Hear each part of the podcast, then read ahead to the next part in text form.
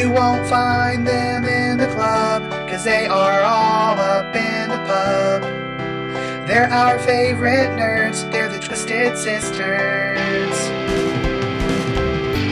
You may like them, you may not, but you should probably give them a shot. They have the greatest words, they're the Twisted Sisters. What's up, Twisters? Hello. Hello. Hello. Um, it is um our second. Sorry, my computer is being weird. Okay, um, it's our second episode of January, and Tracy gets to do this one without a live audience, which um, I'm sure is less stressful than last week was. And without being inebriated. Yay. Yay! yeah, it usually progresses throughout the episode. Um, but anyway, uh, so Tracy, I don't think we actually had you tell anything about yourself last week. I think we just kind of dove straight in. So, um, would you give the listeners just a quick little synopsis of who you are? Who do you think you are, Tracy? Who do I think I am? what gives you the right? Uh, I don't know. um, so, a little bit about me. Okay, well, I live in Pennsylvania. I work in healthcare as a patient navigator for lung cancer. Mhm. And it's uh, really my passion. I kind of fell into it, but it's something I feel super strongly about. And uh, I have a pit bull and a 14 year old. and you can tell which one is making me happier by who I mentioned her. um, and he's been married for 22 years. oh, Um, and that's, I guess that's about it. Oh, and I'm a runner. yes, same. so cool. Um, so what are we drinking tonight? Um, I guess I'll go. I am drinking another beer from um, Middle uh, No Coast. Um, it's a it's a beer from a midwestern state. It's from oh, it's from Iowa. It's from Oskaloosa, Iowa. Oh, here. Um, I've I've read I've had this before, but um, I've had their beers before. I've talked about it, but this one is an agricultured. It's um a rye porter. I really Mhm. like it. Um, the description is We may live far from any bustling metropolis, but our palate is anything but provincial. Made with fine rye and black malt, agricultured rye porter imparts a warming whiskey feel. We brew this old world favorite with London ale yeast for that authentic finish. Give it a whirl and you'll feel rather worldly. And so um, I like it. It's got a full porter taste. I think one thing drinking this porter makes me realize is that I prefer more rye porters. Um, Mhm. more than the smooth ones. I like that kind of having like the sharp sharpness of the rye. yeah, That gives it a little more interest, I guess, because a little more porters character or something. they can kind of be too sweet sometimes and not have a lot of interest beyond the porter. Mm-hmm. Um, and they just can be kind of blah. But um, that's why I generally like stouts better because they're fuller, they have more, more layers, and so I think that's one reason I like this rye porter because it's got layers. But do you feel worldly? Well, that's a different story. Two sips in, I'm still not sure. I guess we'll see by the end of the night. Give it time. Give it time. What you got, Tracy? I am drinking, it's called Old Man Winter. It's from a craft brewery out of New York called Southern Tier. And I've never had anything from them that I do not like. Um, but this is their seasonal one called Old Man Winter. It's um, 7.5 alcohol by volume. Mhm. And it's got a little, little bit, I don't want to say spice, just the touch of spice to it, but not one of those overwhelming holiday type of beers. But Mhm. it's a, a nice drink for a cool January evening. Cool. Um, I'm drinking um, Creek Bed Vineyard Pinot Grigio that I picked up at um, Oliver Winery in, um, don't know. Let's see. Does it have the? Oh, in Bloomington, Indiana. I guess it's it's hard to know. It's like in the middle. It's like in between Bloomington and Martinsville. So I don't know what the address is, but it's um I picked it up there um on Saturday um, right before the like between lunch and film, eh, not filming, recording the um, Pastor's Hundredth. Um, and I so I've talked before on here about how I like Riesling, which is a um, kind of a semi-dry, semi-sweet wine. Um, and so we a bunch of us went to um, a, wi- uh, wine tasting and tour of the winery. See, I think there were five. Well, five of us, and then the Pattersons and Nathan West showed up too. Um, and um, so I was like, okay, I'm gonna try out some dry reds and some drier things to see if there's something that I do like that I could drink. Um, and I bought two bottles. Um, one was a red wine, and I this is Zinfandel. It was a red Zinfandel. Um, and then this is uh, white Pinot Grigio, 2016 Creek Bed, Creek Bend Vineyard, and it's really nice. It's just it's white wine, so but I like it. And it's Good. not it's not sweet. It's definitely a dry wine, but it's not so dry that I'm um like like my mouth dries out or anything. You know, it's not. Yeah, yeah. I like that. But yeah, it's just very nice and light. Um, so yeah, pretty good. I'm drinking wine again, Amanda. it's funny. Um, okay, well, I think moving on. Um, what are we fangirling about today? Um, I am currently fangirling about Planet Earth 2. Um, Mm-hmm. it came out last year, but um, and so it was available to watch on BBC America. Mm-hmm. Um, but Christopher and I only got through like the first three episodes that way because it was hard to stream. Um, now it's on Netflix, and so we can watch it more easily because the streaming just works better. And so we've watched, we've rewatched the first three episodes, and we've also watched the fourth episode, and uh, we just we love it. We we fell in love with Planet Earth when the first one came out, and then Blue Planet, and basically any nature show done by BBC that is narrated by David Attenborough, we're on board. Um, yeah, for real. and he's like he's just amazing and and blue uh, planet 2 is coming out later in it- this late winter early spring Mhm. and so we're going to be doing a david attenborough double header and so it's just I, we just love these these nature documentaries because they make them so interesting. And and once we've watched them a couple times because we'll watch them over and over and over we get to the point where we like narrate for the animals. And so christopher was saying we could do like a like um a youtube vlog like um mystery science theater 3000 style Uh huh. Watching Attenborough videos. watching Attenborough nature documentary awesome. I would pay for that. Uh, like there's there's one one of my favorite things that we do when there's um in the original planet earth is it's in the forest episode and you see this the squirrel he's doing he's doing his job he is collecting nuts for the winter and he is you know being busy and hard at work and there's these two other squirrels that are just fooling around having sex and then he gets eaten Oh, what? the Wow. one that was doing what he's supposed to be doing is getting gets eaten by a fox and the two squirrels that are just having sex you know they they get to you know run off into the sunset all happily ever after while they were fooling around and so I think that's a moral. The moral in that story. I was I was right there with you. Go to So, work yeah, tomorrow. Nope. we, just, we narrate for the squirrel and we also narrate for the for the male birds of paradise that are you know they work so hard to, to get the attention of the females and then the females are usually like yeah no and they fly away and the males just kind of deflate it looks so sad Deflated birds. i know kind of sounds like Brad and Matt in high school.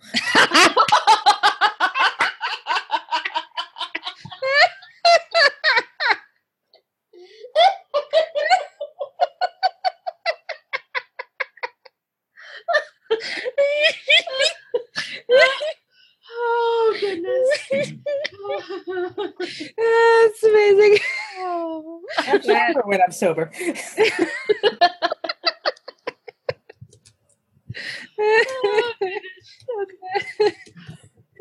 Aw- awesome. They're gonna regret telling us all those facts about themselves. I know. For real. No, I mean they were recorded on their podcast, so it's on the internet. That's true. so Tracy, what are you fangirling about today? Okay, I'm getting all sciency today because um, I was looking at. I work in lung cancer, as I mentioned, and one of the hard things about lung cancer, well, there's a lot of hard things about lung cancer, though, is getting tissue to do a diagnosis because in order to get a piece of that cancer, you got to poke a hole in somebody's lung. And as you can imagine, that's sort of it's got some uh, risks associated with it. yeah. yeah. So they're doing this thing now called liquid biopsies. Um, and so by taking just a blood sample, we're able to learn more about that particular cancer. And it was within the last week or two, there's been a lot of uh, new ways that they're looking at it and a lot of clinical trials coming out um, to use liquid biopsies for diagnosing cancer. Now, you still need to at one point get a sample. Um, but the thing is, you need to have enough of that sample so that you can know more about that particular type of cancer because your well, I don't want to say your cancer because hopefully not your cancer, but cancer isn't cancer isn't cancer. Everybody's looks a little bit different. Um, so we can find out if there's any targeted therapies or something that'll work um, just by doing a blood test, which is really cool. And what really excited me is that lung cancer is the redheaded stepchild of the oncology world. Um, there's oh. so much stigma associated with it because as soon as you hear about lung cancer, you first question is did they smoke? Yeah. And that comes out when you look at research and funding.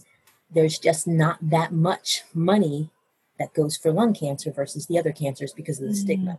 Mm-hmm. So the fact that they're not only looking at this test, but they're starting with lung cancer um, was really exciting. That my my cancer is getting the attention. So that was that was great because I love my cancer peeps. That's yeah. awesome. And that's that's it makes sense that that people with that that would be the cancer with the stigma, but it's sad because like regardless of if you smoked or not, um, like first of all, that's not the only reason people get lung cancer. Mm-hmm. Um, you could have been exposed to asbestos, or could be genetic, or you know, or whatever. And even mm-hmm. if you got it because you smoked, that doesn't mean that you don't deserve every opportunity to survive the cancer as anybody else. Right. Like smoking is not the smartest choice, but that doesn't make you any less worthy of humanity or of life. Mm-hmm. So exactly. And what I always say, since I work in, an, in a hospital, that anybody in the most of the people in the hospital did it to themselves, whether it's heart disease or stroke or orthopedic injuries, they all did it to themselves. So why are we going to pick on smokers? Yeah. Mm-hmm. Yeah. Know? Yeah. Absolutely. Sorry, it's my soapbox issue. I'll put that away now. Sorry, we all have a soapbox or yeah. several in my case. Uh, mine too. Yes. but um Cool. So yeah, that's that's really awesome that they can do something like do some tests before having to actually take a tissue sam- or taking like lung tissue sample. As well, yeah, that does not sound without complications at all. Just a few risks. Yeah, just a few. Um, so I'm fangirling today about the Okie Geek podcast. So um, another podcast. I'm willing to share the podcast love. Um, but the um, so okay, so I was going to be on the Okie Geek podcast on their like their all women's episode, except that there was confusion about when they were recording, and it was actually um, while we were sitting in the coffee shop at no, or maybe at, at brunch um, in oh. in Bloomington on oh, Saturday. um, so no, didn't get didn't make that, but still, um, I've been listening since I got invited to be on it um, mm-hmm. or asked if I wanted to be on it. Um, I've been listening to the podcast, and it is um, two men and two women um, here in Oklahoma City. Um, one of the guys is um, actually one of the um, local NPR um, announcers or anchors or whatever they call them, NPR people. Yeah. Um, he works in the um, he's the morning show guy. Nice. Um, and they actually record at the local NPR studio too. So I was kind of fangirling over being able to go and record at an actual studio and the NPR studio. Uh, but uh, I'm kind of jealous. Too. Like we don't have infrastructure support like that. Jeez. I know for real. like I need to maybe I need to recruit um, someone from NPR to be on another podcast with me. Can I come and record? Um, anyway, but um, they are so they talk about um, geeky stuff. I um, gathered from the name. yeah, and so each one of them have their specialties about like their um, about geek culture. So one guy's like a comic book expert. Um, one, let's see. Oh, like there's like a sci-fi expert, and there's like I mean, just all sorts of different things. So they're a lot of fun, um, and their episodes are like an hour long or so. Um, and yeah, so it's really it's really cool because it's split two men, two women, um, and um, so they're doing they're doing the gender split well. Mhm. Um, they are all, as far as I can tell, they are all white, but you know it's Mhm. Oklahoma, so yeah. Uh, we still we have plenty of minorities here too. But you know it, that's podcasting is still very white. Yes, mean- it is. Here we are, um, so you can't um, criticize too much without criticizing us too. Um, But uh, yeah, it's just a lot of fun. So check out the Okie Geek podcast. If you're a geek, if you're listening to us, you probably at least like something nerdy. So out. Probably. Probably just a little bit.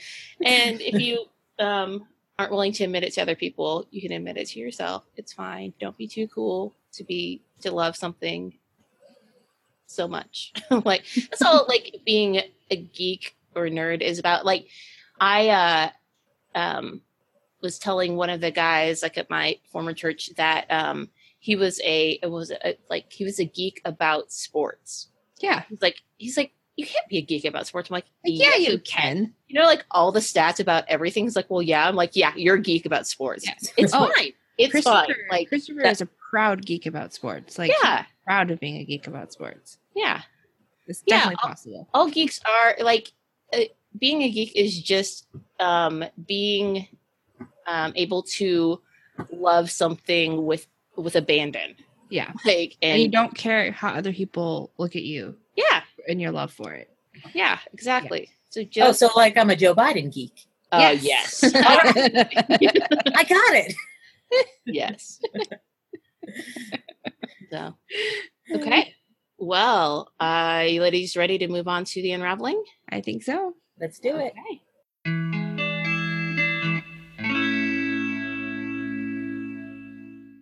For our unraveling today, we have with us our friend Laura, um, who we met on Twitter. Hey, Laura. Hey, how are you? Good. How are you? Not bad. Cool. Um, so Laura is a pharmacist, and she also works in um, mental health awareness and mental health care.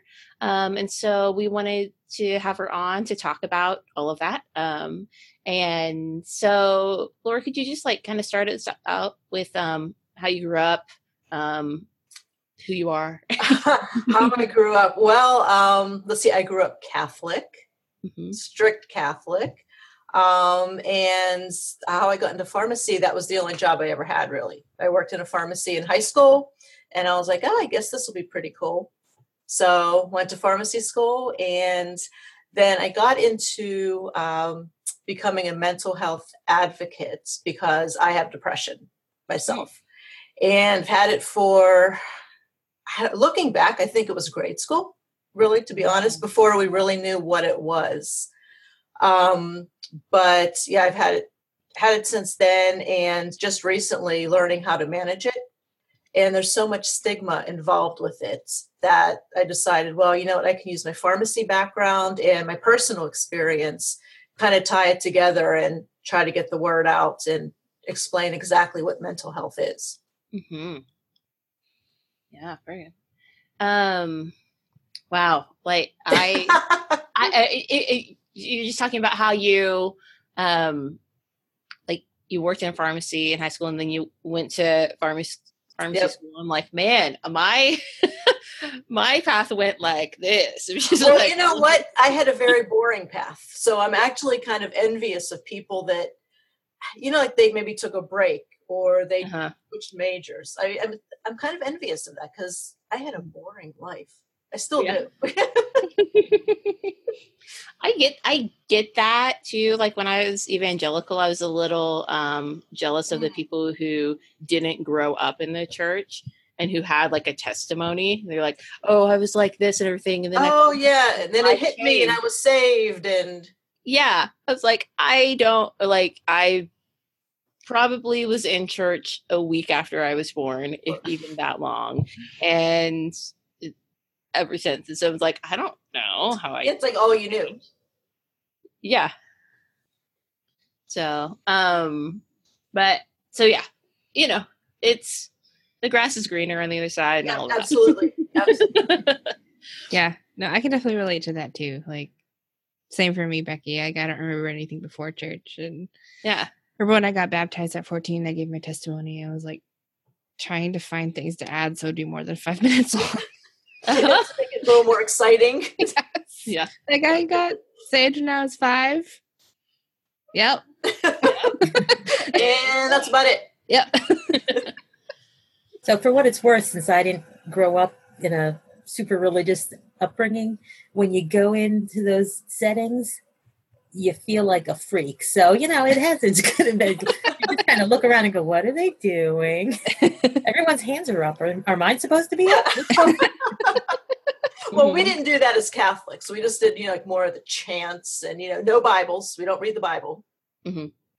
right yeah Uh, Actually, I grew up Catholic, but not strict Catholic. So I, okay. I know what you mean. yeah, it's like the Bible was decorative. Like you have that family Bible that no one opens, and it has like this gold cover, and it's just it's it's on display. Mhm. It's crazy. It's, it's interesting because okay, so my husband converted to Catholicism a couple years ago, and he grew up Baptist, and so for him, Catholicism there's a richness to the tradition that Mhm. informs his faith, and it allows him to experience it in a way that never made sense when he was a Baptist because he never connected to, you know, faith the way the Baptists do it. Mhm. And so for him, he really loves that. But we talk all the time about how one of the biggest differences between like just as an example, Baptists and Catholics is Baptists are, you know, sola scriptura and Catholics value tradition so much and like and how it really you need to incorporate both really Right. Yeah. it's it can't it's not just one or the other like they both i mean and it depends on what you believe but if you're a person of faith it's both scripture and the tradition of the people throughout the centuries and millennia that have lived the faith Right. Right. You can definitely take some from each one. Yeah. Definitely. yeah. It's just in- interesting. Sorry driver trail. Interesting Wave. of we'll look at it. Anyway. Um so let's see. So okay. Um so what kind of like how many women are there in pharmacy? Like is it still a is it a male dominated um place or is it female or You know what? Actually, it's a little more female is it okay dominated. It, re- yep, it is. interesting Yeah, and um, just in general in practice, and then also um, in pharmacy school, it's a lot more women. wow that is like what's the ratio do you know because my husband's in vet school and there Oh wow! he's one of maybe 20 guys in his class and there's 120 people in his class Oh my gosh! Um, I don't think there's that much of a difference, Okay. but I know it's more than fifty percent. It's like maybe 60, 60, Mhm. 65, but it's Okay. it's definitely rising. mm-hmm. do, do you know why it's rising like why what is it about pharmacology that is that is doing a better job at at being you know addressing that that Right, um, for so long honestly, when I went to pharmacy school, which was decades ago, um, one of the main things was you can work part time and you can have a Oh. family. You know, you can work part time. Um, so I'm assuming that's still some of it. I don't know for sure, but you know that was a definite draw. interesting Ah. Um, because I'm a, I don't know if you know, I'm a chemist, um, an organic Oh. chemist. Um, I work for the, the state in the, um, essentially the EPA for the state, Okay. the state level EPA.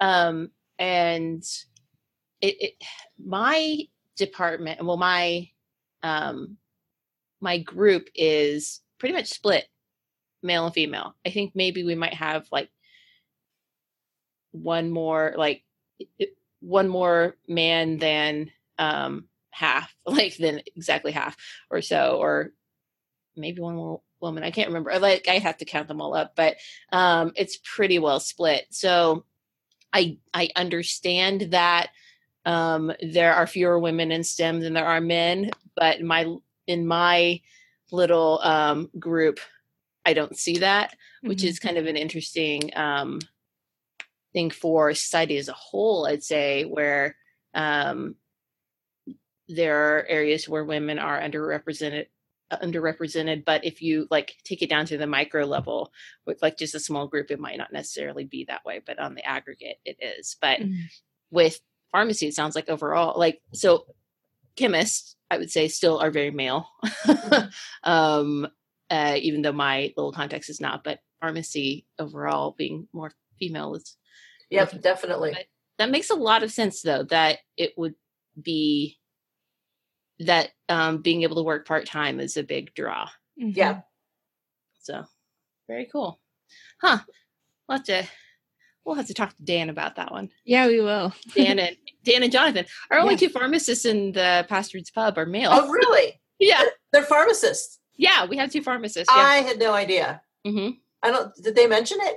The guy no no no not the not the pastards um oh, okay. two two guys in the pub in the private facebook group of Oh, gotcha. Okay. Um, so Dan, um, who actually answered a question on a Ask a Scientist question back a few months ago on our um on our podcast. Um, he's a pharmacist. Oh, right. Okay. I know. Yeah. Yeah, I yeah. remember that. Um, and then we have another guy, uh, Jonathan, who also is. But anyway, Okay. yeah. Um, So, um, one of our big themes on this podcast is um, smashing patriarchy. Um, Uh, and we heard that you have a story about that. oh, I do. Um, this was back when I worked for a big retail chain, which I will not mention.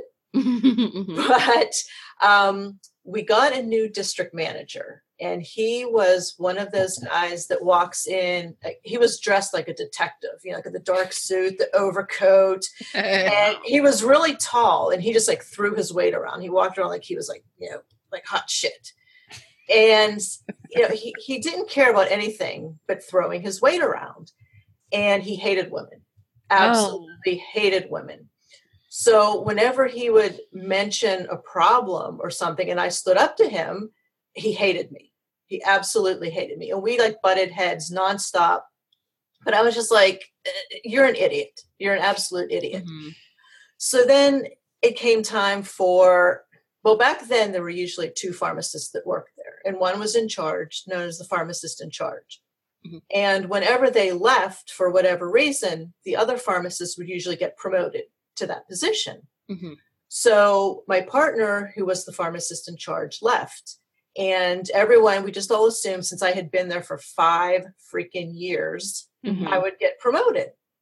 So a couple weeks later, he walks in with this guy that had just graduated and told me that basically he was going to be my boss and he was going to be the pharmacist in charge. Oh no! Oh, exactly. God. Exactly. It's I mean- like it's like he wasn't even trying to make it look like oh no, he that's the found someone thing. more qualified. That's the whole thing. I'm like, if you're going to pull this, at least be smart about it. Don't Yeah. be an idiot, you know. Mhm. So, so the other this guy that came in, he like pulled me aside. He's like, "Look, I don't want this job. I know you should have it. I don't want any part of it. I don't know what the hell's going on." kid. Oh yeah, I mean, he was just like, so I'm like, okay, that's good to know. I said, but I need you to know that this this shit's going down. This is not going to Mhm. happen. Yeah. So I don't even remember who I called like above him. I, I don't even remember. But I said, you know, I explained, I'm like, this is not going well. So I said, you know, we need to talk about it or there will be a lawsuit.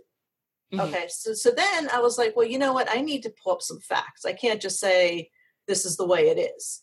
So I Mhm. went to the policy and procedure manual and found out that you had to be there at least a year to get that position.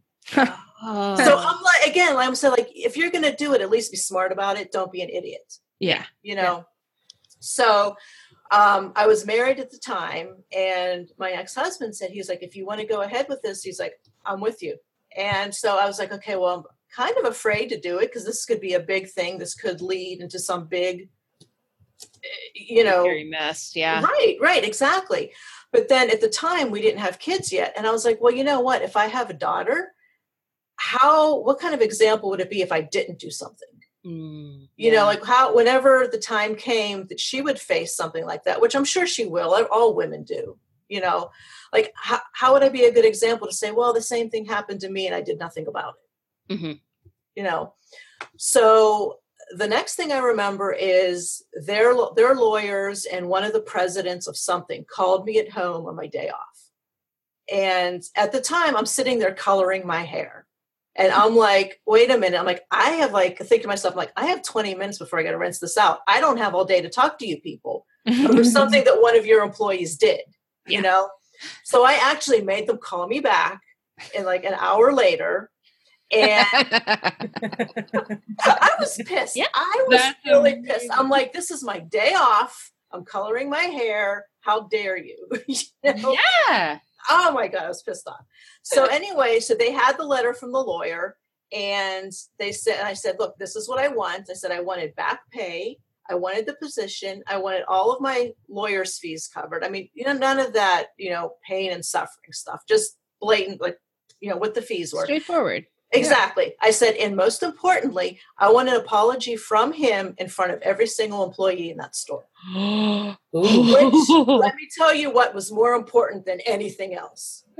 And let me, there was nothing better when that asshole came in. I literally locked the doors of the pharmacy, brought all of the employees together, and made him apology. And I, I can, I swear to God, right now, I can picture him leaning on the desk. I can picture the look on his face. It was, other than the birth of my daughter, the best moment of my life. Hell yeah, sister. That's awesome. It was oh. amazing. oh my god. Oh, okay. So did he stay a jerk after that, or did he just avoid you? He avoided me. He avoided me at all costs. Mm-hmm. I'm sure Yeah. you humiliated him. Oh, it was. I was just like, and, and the thing that got me was just like, you're such an idiot. I mean, if you're going to pick somebody, know what know what the the policies are for your company. Yeah. I mean, you were oh such an idiot. But yeah, the look on his face when he had to apologize. Mhm. You you go, girl. Oh my god. That's amazing. That's like that's the kind of story that I think all women wish we could have. Oh, it was well. it was it was scary though i mean you know Oh, it, sure. it really was scary at the time because you know like my husband at the time said he's like you know this could blow up into like a point they want to make Yeah. and they could use you but uh, like i said I, I was just like if i ever have a daughter i got to go through with it Yeah. Yeah, absolutely. and like as hard as and I, I th- I think what I mean by like a, a story every woman wishes she could have is because we've all been through shit like that. We've all been treated that way, but the people treating us that way aren't always stupid. right And or so most of us don't have the opportunity to Right. do what you did Mhm. and Right. to get that kind of justice and vindication and to absolutely get the back pay and the job and the apology. Like oh it was it's like the stars were aligned or something i mean it, Yeah. i i know that i was very lucky with all It's of so that cool stuff though. I mean, you weren't just you worked for that though. Like you fought. It wasn't just luck. Oh, like, Oh well, I know, but just the fact that I guess the fact that he was dumb was luck. I mean, I, a literal dumb luck. dumb luck, exactly, exactly, exactly. Oh wow. Yeah. Yeah. I mean, there's there's luck in every situation, but you also have to seize the seize the moment when it comes to you. Yeah. Oh, and he just. It was, I think it was also like fury. I mean, I was Yeah. pissed off. I was, I was livid. And this poor guy, this other pharmacist, he's just like caught in the middle of it. oh like, yeah. Every day I'd come in, he's like, "I'm so sorry." I'm like, "We're good. we are good. Don't worry Yeah. about it." Yeah. So was he a good colleague after it all got you know fixed? Oh my and- gosh, he was great the whole time. Yeah. Mm-hmm. I mean, right off the bat, he told me, he's like, I don't know why I'm here. he's like, you know, he's like, I'm sorry. And I'm like, all right, just bear with me because this is not going to happen. Nice. Yeah. Nice. Yeah, that'd be Uh, hard to be right out of pharmacy school and suddenly thrown into this big like gender war. Well, exactly. exactly. And then afterwards, like he and I would laugh about it because he's like, I have never been in the store. I don't know like the people. I don't know the area. I don't know the doctors. And, and we're just like, we were just laughing because it was so ridiculous that he would get the job instead of me.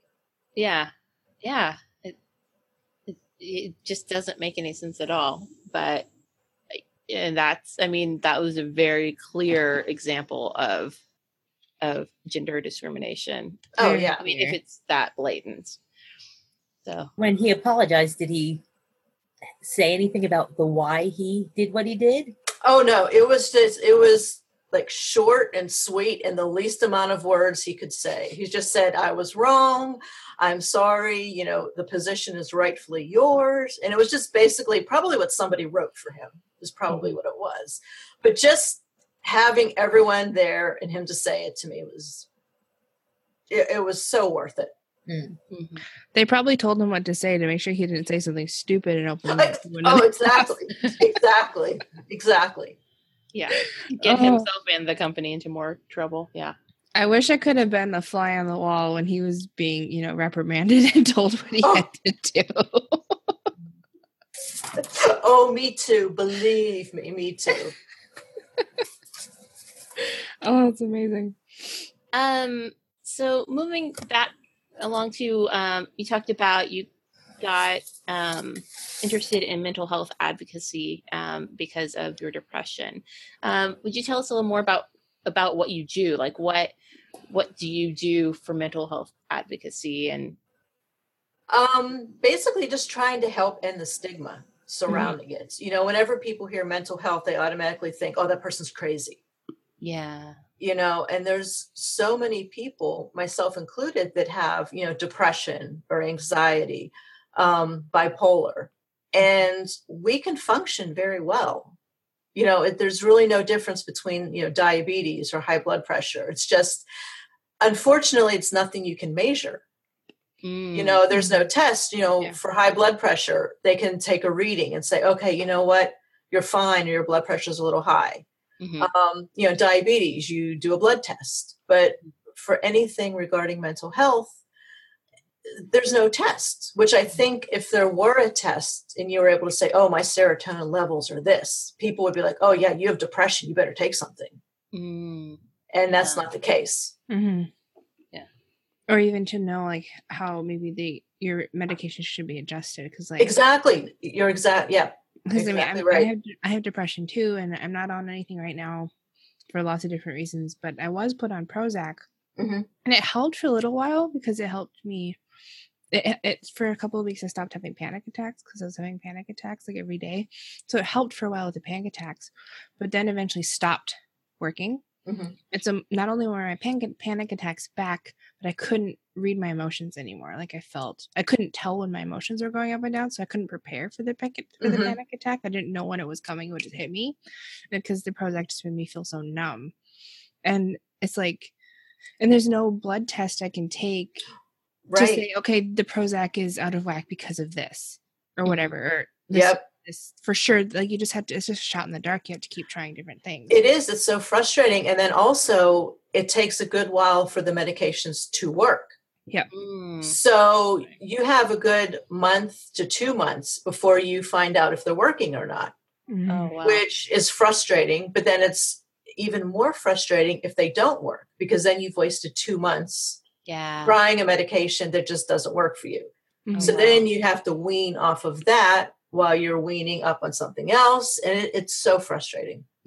yeah. And, And and see, and I have I have ADHD and anxiety, Mhm. and um, I get uh, uh, when you say that, that makes me feel fortunate because uh, stimulant medications work almost immediately Mhm. um, and wear off by the end of the day. Um, so I, um, but I've I'm on my second um, stimulant medication since I got diagnosed, and I got I didn't get diagnosed until I was 31. Oh, wow. Um, and it was only because my dad got diagnosed at 61 and he told me about that. I'm like, huh, maybe I should get checked because Sounds familiar. um, so I went and got evaluated, um, and I was like 90th percentile for my age group. And Oh wow. and age group. Um, I was like, oh, yeah, that explains a lot. so, um, but yeah, I um, tried one stimulant medication, um, and it was not good. Um, and then, and then I just stopped taking any at all. And I just drank coffee, um, which helped for a while until it didn't anymore. Um, and then, uh, actually, we had um, uh, what spurred me to get back on medication or to try medication again was um, one of our other guests, Christian Janeway, who was on back, um, goodness, like, I don't know, probably at least six months ago, I guess. Yeah, it was a while Well, ago. let's see, when did I get back on medication? Probably like in May. So, man, it's been longer than that. Um, I'm gonna look because I'm curious now. she and her husband and like all of their kids have ADHD also. Um, and she was talking about medications and all the research she's done. I'm like, okay, so I'll try this other medication. Um, but even still, I've gone through different dosages hmm because it's about like how does it affect my day to day life, and it's not Right. um it's it's not something i've heard that there are some kind of blood tests for like to determine which type of medication might be better for you with adhd but i've not done any of that Mhm. Yeah, and they're not. They're still not specific. yeah You know, like like for a diabetic. yeah You know, that, yeah, that's oh, just yeah. black and white. There's, you know, it just that is what it is. Whereas with mental health, there's not. And it's funny that you mentioned like ADD and ADHD Mhm. because there's a huge stigma surrounding that as well, Mhm. um, especially with kids. Um, oh yeah in in practice, I've seen a lot of people say, "Oh, well, you know what? Their parents just need to discipline them more." hmm right And Exactly. eh, no, not really. that's, Yeah, that's yeah. not how it works. yeah. yeah No. exactly it's not a failing of the parents to keep their kids in line So- Right, right. It's you know something's going on with the brains, and it does. It just doesn't matter that that, you know unless you treat that, nothing else is really going to matter. Yeah. Absolutely yeah All right. So I have a question. I I think I might have ADHD as well. I'm pretty sure I do, but I've never been evaluated for it officially. So what if you I mean obviously pharmacy is different from like the actual diagnosis, but Mhm. like you guys you know so much more about at least in my experience I find it so much easier to talk to pharmacists about medication than doctors. Yeah, Um, and so, would you do you think it's better, like if you have more than one thing, if you have depression and anxiety and potentially ADHD, what is the priority to try to address first? um, I would say the one that is affecting you the most. But I would definitely, what I would definitely do is, um, you know, not to knock general practitioners, but make sure you're seeing a psychiatrist. Mhm. Um, but the psychiatrist I saw, he was very dismissive. okay, then you know my what? belief of ADHD that of my needing to be tested for ADHD. He's like, you're just depressed. You just need Prozac. Okay, then I would say try to find another one. i was gonna say Um, on have another one that you could go to because that's exactly what i would say to you Yeah, Yeah. because the same goes with therapists. Um, One of the things that we were taught is it's kind of like you have to go and interview them, Mhm. you know, because they're sometimes they're just not the right the right fit. They've you know there's different methods that they were trained in, and you know it has nothing to do with you or them per se. You're just not a good fit, and there's maybe they just absolutely don't mesh. Right, exactly. And there's absolutely nothing wrong with trying to find another one, whether it's a doctor or a therapist. hmm You know, you just have to keep looking into and you'll know when you click with them. You'll just know.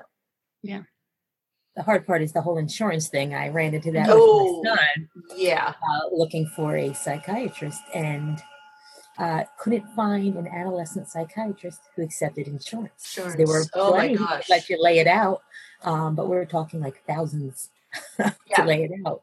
And then Yeah. you get reimbursed a portion. So it's like you want to find that right person, but it's like, well, if I have to pay out of pocket, that's Yeah. to be hard. So Yeah.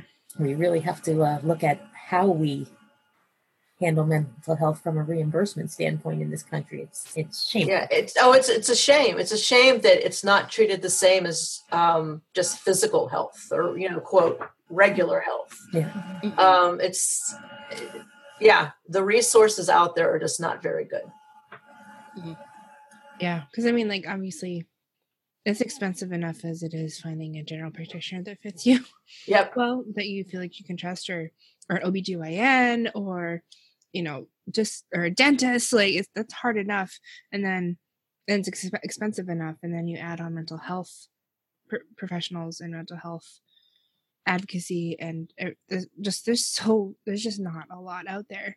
Mm-mm. and if you're and if money is an issue like it, there's a huge barrier it's a huge Oh, it's huge. It's huge. And just, yeah, I mean, mental health is something you don't want to leave unaddressed. Mhm.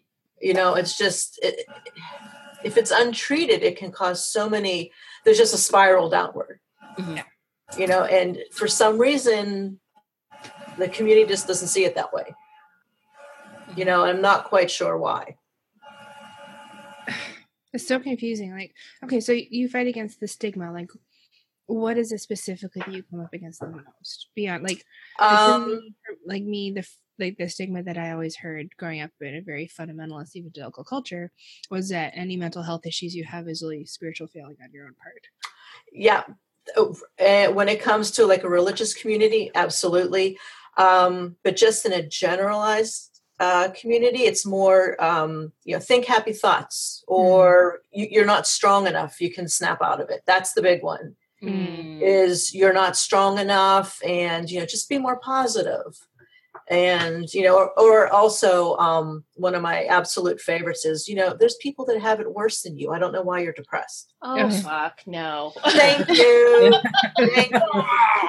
Yep. Yep. There's people worse off than you, you know. yeah Yeah. yeah that's that's my favorite one. I've been told that quite a bit, and I just want to like throat punch somebody. yeah And so Yeah. people, under, people understand there's a difference between being a privileged prick and struggling with mental health. There, there's definitely people out there who they don't see their privilege and they're complaining about things that they think are bad when they don't where they don't see their privilege. But when it comes to mental health, that's a totally different animal. Yeah. If you're depressed, it doesn't matter your socioeconomic Well, status. No, it doesn't. And what I'll say to them is, I'm like, well, how about Robin Williams? Mhm. I mean, that's a perfect example. He had all of the money, all of the privilege. He had what? What did he have bad going for him? Mhm. Yeah. Absolutely nothing. It was something in his brain. It was a chemical imbalance. and Yep. he was a happy person. Like Yes. look at Robin. Like no one would tell Robin Williams, you know, snap out of it, be happy. Like right and that that's also another you know stigma is if you're smiling you can't be depressed mhm. They expect the main thing is they think you're going to be sad and crying all the time which definitely is part of it you know Mhm. absolutely but you know you can be functioning you can be smiling and still be depressed i mean people don't know how hard you're pushing through to give that smile to somebody Mhm. Right. And a lot of comedians are comedians because they're depressed. yes Mhm. Um. So, yeah. Yeah, Nadia Bolz Weber talks about that in Pastrix. Oh, does she? Yeah, uh, um, she's a, a Lutheran pastor. She's I don't know if you've heard of her, Laura, but she's um she's a Lutheran pastor out in Colorado, and she she didn't because she didn't go to seminary until she was a lot older than the norm, um, and she's and she and she became a pastor because she wanted to be a pastor to the misfits in society. Mm. And so she's got like tattoos on both arms. She's got short hair, you know, spiky short hair. She, she's she's so cool. She's amazing. And in her book Pastrix, which is kind of like her first memoir that she wrote, she talks about that because all of her friends before she went to seminary and after, they were all like the local comedians. And she Mm. talked all the time about how what a serious um, um problem there is in that in in that group that's just that like subculture of society of depression in the comedian circles. I just thought that was I mean it made sense when I read it, but yeah I think it's something that people are starting to recognize more, but again there's the stigma. yeah it's, it's just people think that if you're depressed you should be crying you should be sad Mhm. and you know once you're not doing that you're better Mm. and Yeah. it's like no no just because i'm functioning i'm not better hmm and they don't know what the thoughts are going on in the head while all that's happening. Exactly. And there, you know, there's a lot of days where it's it's just hell getting out of bed, Mhm. you know, and then you show up somewhere and you're actually functioning and people think you're okay, but it's like, damn, it took every ounce of energy I have just to get here, Mhm. you know. And it's just people don't see that, but I think it's because they're not educated Mhm. about it you know so you know a big part of being an advocate is trying to just to educate the public about what it is and also so they could so they can be better listeners too Mm, Yeah. to Yeah. a friend or a family member that has a mental health issue Yeah. So, yeah, because I, I also that's the theme of the night. We all struggle with this. We- yeah we're in good company, um, and that's the part that always floors me is when you take somebody who's struggling with self worth, and then you Mhm. tell them, you know, you're you're being ridiculous. Why do you feel this way? It's like, well, thanks for adding to my self loathing because now I just feel Yep. like you just knocked me down further total thanks a lot. Yes. So yeah, no, I shouldn't feel like this. So I'm just being selfish. Gee, thanks. And now I know I'm worthless. So right and it's it's you know going back to the physical health thing would somebody that has diabetes say oh i shouldn't have this i what did i do i can't believe i have diabetes you know what i I should snap out of it Mhm. you know you would never Yeah. say that No. No, you would never say that. Okay, so for people who are listening who maybe have a family member or a friend who's struggling with depression and they want to help, what should they do and what shouldn't they do? um the best thing they can do is to just be there and be a good listener. Mm, um, to be open minded because everyone that has a mental health problem is going through it differently. Mm, you know so there's no concrete thing to say you know it, it'll be different for everybody. Yeah. but i would say to just listen and just be, let them know that you're there for them and that you're not judging them. That's a big one. Um, you know no judgment that you're there for them. Um, and sometimes just a simple hug with no words um, and just let them know that if they ever need to talk that you're there. Mhm, Mhm. you know no judgment um it, that's a big thing is people are afraid to say something because they're afraid of the reaction Yeah. from the fr- friend or the family member. Um and then some things to not say going back to you know just snap out of it. Oh you have you know some people have it so worse. You know why why do you feel depressed? Mhm. um to just to just be very accepting and you know love and let them know that you're there. Mhm. Yeah, awesome. Um, so you have a a blog eh, where you talk about uh, mental health issues Yes. and health advocacy. Um, where would people find Yes. that? Um, it's called The Pharmacist on Mental Health. Um, and my website is on thepharmacistonmentalhealth.com. It's very long, which I didn't realize at the time when I created it what a pain it was going to be. Type it all out. Yeah. oh my gosh. But um, also on Twitter at pharmacistmh. Mhm. And then also uh, on Instagram at pharmacistmh17. Cool. Um, and then um, also heard that you have a podcast that you've just started too. We just, yeah, my friend and I just started it. We've we've just finished episode three, and um, it's a good friend of mine. She spent ten years in a cult. Oh, oh wow, So Same. yeah. well, actually longer. Well, Amanda grew up in the cold. Yeah. Yeah. oh my gosh.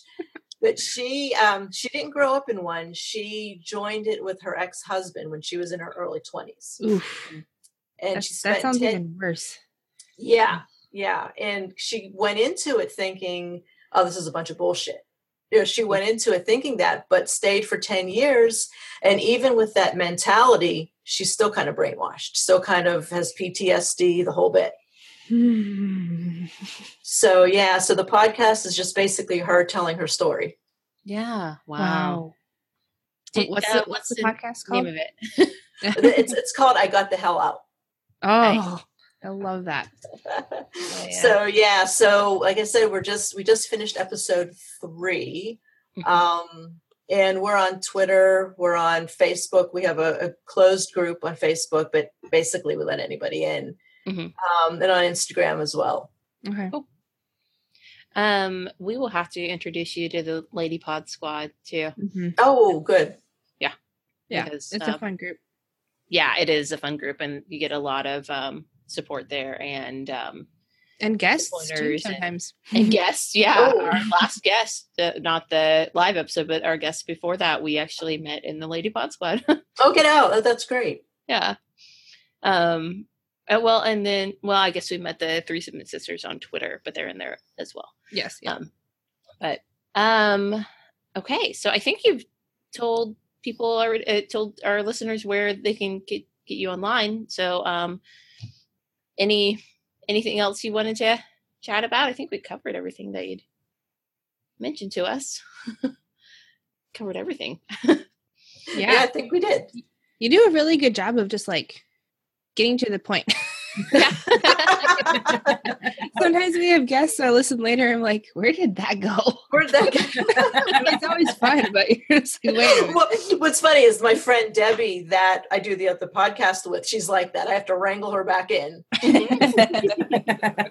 Which I mean, it's great because she's telling the story. She's a fantastic storyteller. Mhm. But like, she'll just go off on a tangent, and I'm like, okay, let's bring it back to this. We're Bring it back in. That's what- exactly. That's what Becky does on this podcast. okay. Yeah. I'm not as good at it as Callie was, but yes. Oh gosh, Callie. Callie's like, Yep, she was like, she got this look on her face. I'm like, oh, I'm going down rabbit trail again. so.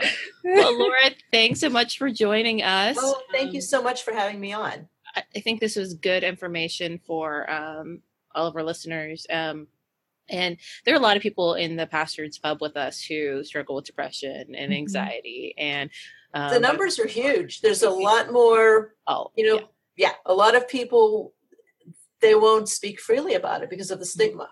yeah. So there's an awful lot of people. Yep. Sure are. Yeah, I think every single member of my like my biological family does has something. Um so yeah. Yep. Yep. yep, yep.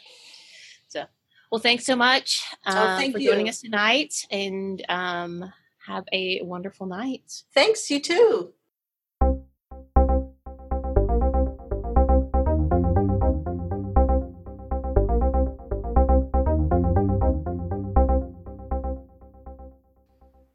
Okay, so feedback time. Um, do we have any new five star reviews? We don't, but um, we also know that everybody in the pub was really busy last weekend, This is true. um, and probably recovering this week from the Passwords 100 episode, which was I, I, I do know that I've been sucking down water like crazy. same. so the I went to dinner with um with one of my best friends, um, the one that's left here in town, um, on Tuesday night, and I just like like kept drinking water. I'm like, like I must be super dehydrated. So Yeah. Uh, yeah, I drank so much water on the drive home the next day. Mhm. Oh, and Christopher drove most of it because I was, yeah, that was a bad hangover. That was that was the worst hangover I've ever had. I didn't have a hangover this year. no, you didn't. And Matt threw up in his own house. instead Yes. it was not me. oh, it was so much fun though. Both their live episode and our live episode. Oh, it was Mhm. so much fun. Oh yeah. So yeah, if you liked our live episode, go give us a review on iTunes. And if you're not, and if you weren't there and you didn't go give us a five star review, you weren't recovering from anything, people. Uh, What's your excuse? So go out there and give us a five star review. If you okay, here's the thing. If you're listening to us and you listen to us every week, don't you want other people to listen to us too? If Mhm. you do, giving us a five star review and writing some words in it um, is one of the best ways to do that. yes. Um, the best way is to tell people about it, just like hmm evangelize for Yeah. the t- podcast. Someone take Becky's pub evangelist title away from her. yeah. At least make it a challenge. exactly. Um, but uh, another great way is to um, give us a five star review on Apple Podcasts. Um, I think, and I feel like there might be some other places you can too, but that's Apple is like Apple's the one that like kind of started podcasts, and so they kind of have a corner on the market for Yeah. which podcasts get um, Noticed. put on the list, get noticed. So um, that helps uh, us to get noticed. So if you love us, help us out. Thank you. You know you love us. yeah, totally. Um, okay, so um, do we have any new patrons? Unfortunately, no new patrons this week. Okay. But Well- but you can become one very easily. This Mhm, patreon.com slash twisted sisters. That's it. Join us. Even for just one dollar a month. Um, and I don't know, you'll heard about it. I think we we may have mentioned it briefly, but um, Patreon did not do the change in the fee structure. hmm So if you pledge one dollar, you pay one dollar. Um, if you pledge five dollars, you pay five dollars. If you pledge ten dollars, you pay ten dollars. So, um, and it will it still all comes out the first of the month instead of like multiple times a month, which was kind of the most ridiculous thing. But anyway, hmm um, so yeah, drop us drop us a buck or five bucks. You really won't miss it. Like I, I support a few different um, podcasts and just have it in my budget and it just comes out every month. Mm-hmm. Yep. Same. Yep. I support the pastors and um exvangelical and holy heretics and the liturgists. hmm I I do all of those as well and Ask Science Mike.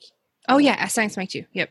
Uh, and I'm Steve Boston, and, and Ask Steve Austin. Um, and Homebrewed, the Homebrew Culture Cast too. Nice. So yeah. Um okay. So Twitter feedback. Um we really only had one that was uh specific to one of our episodes. Um so the corn goblin at bear name Baloo, um, Christopher Amanda's husband, um, tweeted at Twisted Sisters at Seville and MD Becky. You mentioning the hypo spray on the live episode reminded me of another hashtag Trek Tech invention last year, um, and he linked to a, a an article about uh, that's entitled "Here's a Star Trek tricorder that won the three million Qualcomm X Prize." So there's a tricorder as well, which is super cool. So um, not only can you um, treat like treat um, illnesses like a Star Trek doctor, you can also diagnose illnesses like a Star Trek doctor. So awesome, awesome, awesome. That's so cool. Like fangirling about that. um so I guess that means we can move on to hashtags now. Mm-hmm.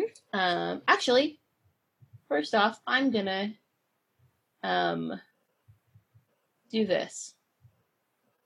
I wrote this up because Michael always says it the same way every time, and I'm gonna start saying it like this too. So, closing time. Um, rate us on Apple Podcasts, subscribe to us on Apple Podcasts, write a review on Apple Podcasts.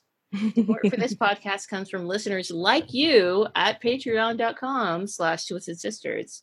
Support us on Patreon to get sisters swag, bonus content, and even help shape the content of this show. So now let's go into hashtags. What do y'all have? Um, do you want to go first, Tracy? Sure. Okay, so first one hashtag feeling worldly. Hashtag David Attenborough doubleheader.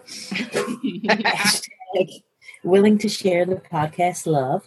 Mm, Hashtag they talk about geeky stuff. Hashtag truly dumb luck. Hashtag you wouldn't say that to someone with diabetes. mm, Hashtag she grew up in a cult. Hashtag I got the hell out. Yeah. I got a lot today. hashtag worst hangover ever. and my favorite, hashtag Matt threw up in his own house.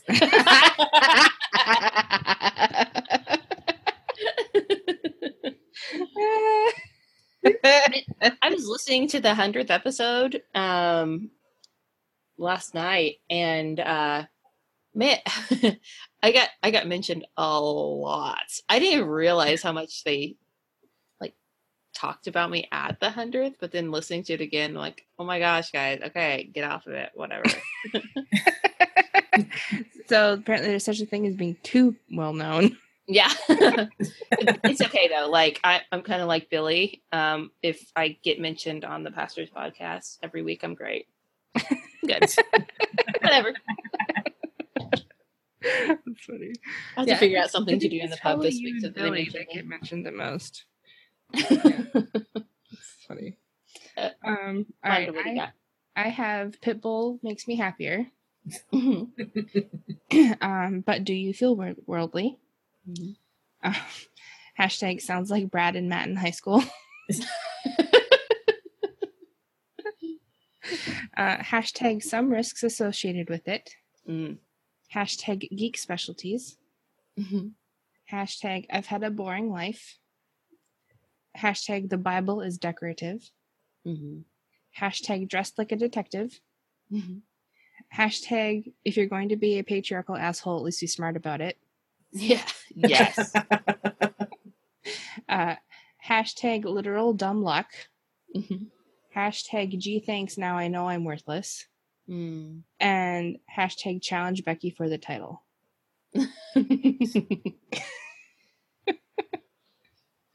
What do you have, Uh, Becky? I have. I don't. I really don't have many this week. oh, interesting. Yeah. I have hashtag from some Midwestern state. Hashtag more layers. Hashtag do you feel worldly, which we all had some variation of that. hmm Hashtag Attenborough doubleheader. Hashtag the males deflate. the male's deflate.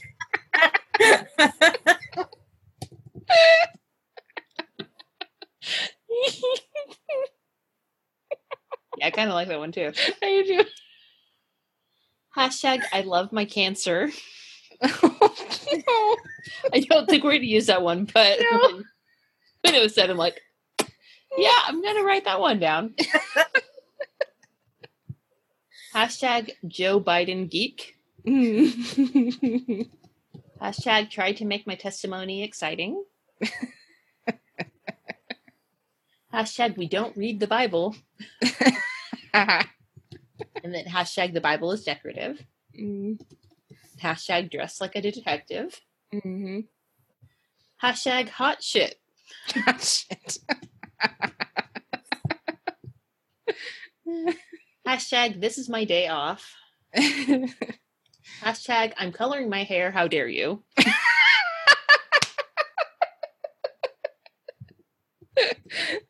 I Hashtag the stars were aligned. Hashtag throat punch. Hashtag privileged prick. and hashtag just because I'm functioning doesn't mean I'm better. oh, I like that. I mean, I really like the males deflate. Yeah, I like I think that's my favorite. I like that one, and Matt threw up in his own house. yes. but I think the male's deflate is better. Ah, fabulous, fabulous. I love it. Okay, so um, if you have listened to this whole uh, this podcast in, man, I cannot like. I'm a glass and a half into wine here, so let's try this one time. If you've listened to this episode in its entirety, hit us up on social media at Twisted Sisters with the hashtag the males deflate. I'm at Beck. Uh, no, I'm not. I'm at Seville NMD Becky. I am at Don't Say Polly. And I am at Ukulele Tracy. And we will talk with you all next week. Bye. Bye. Bye.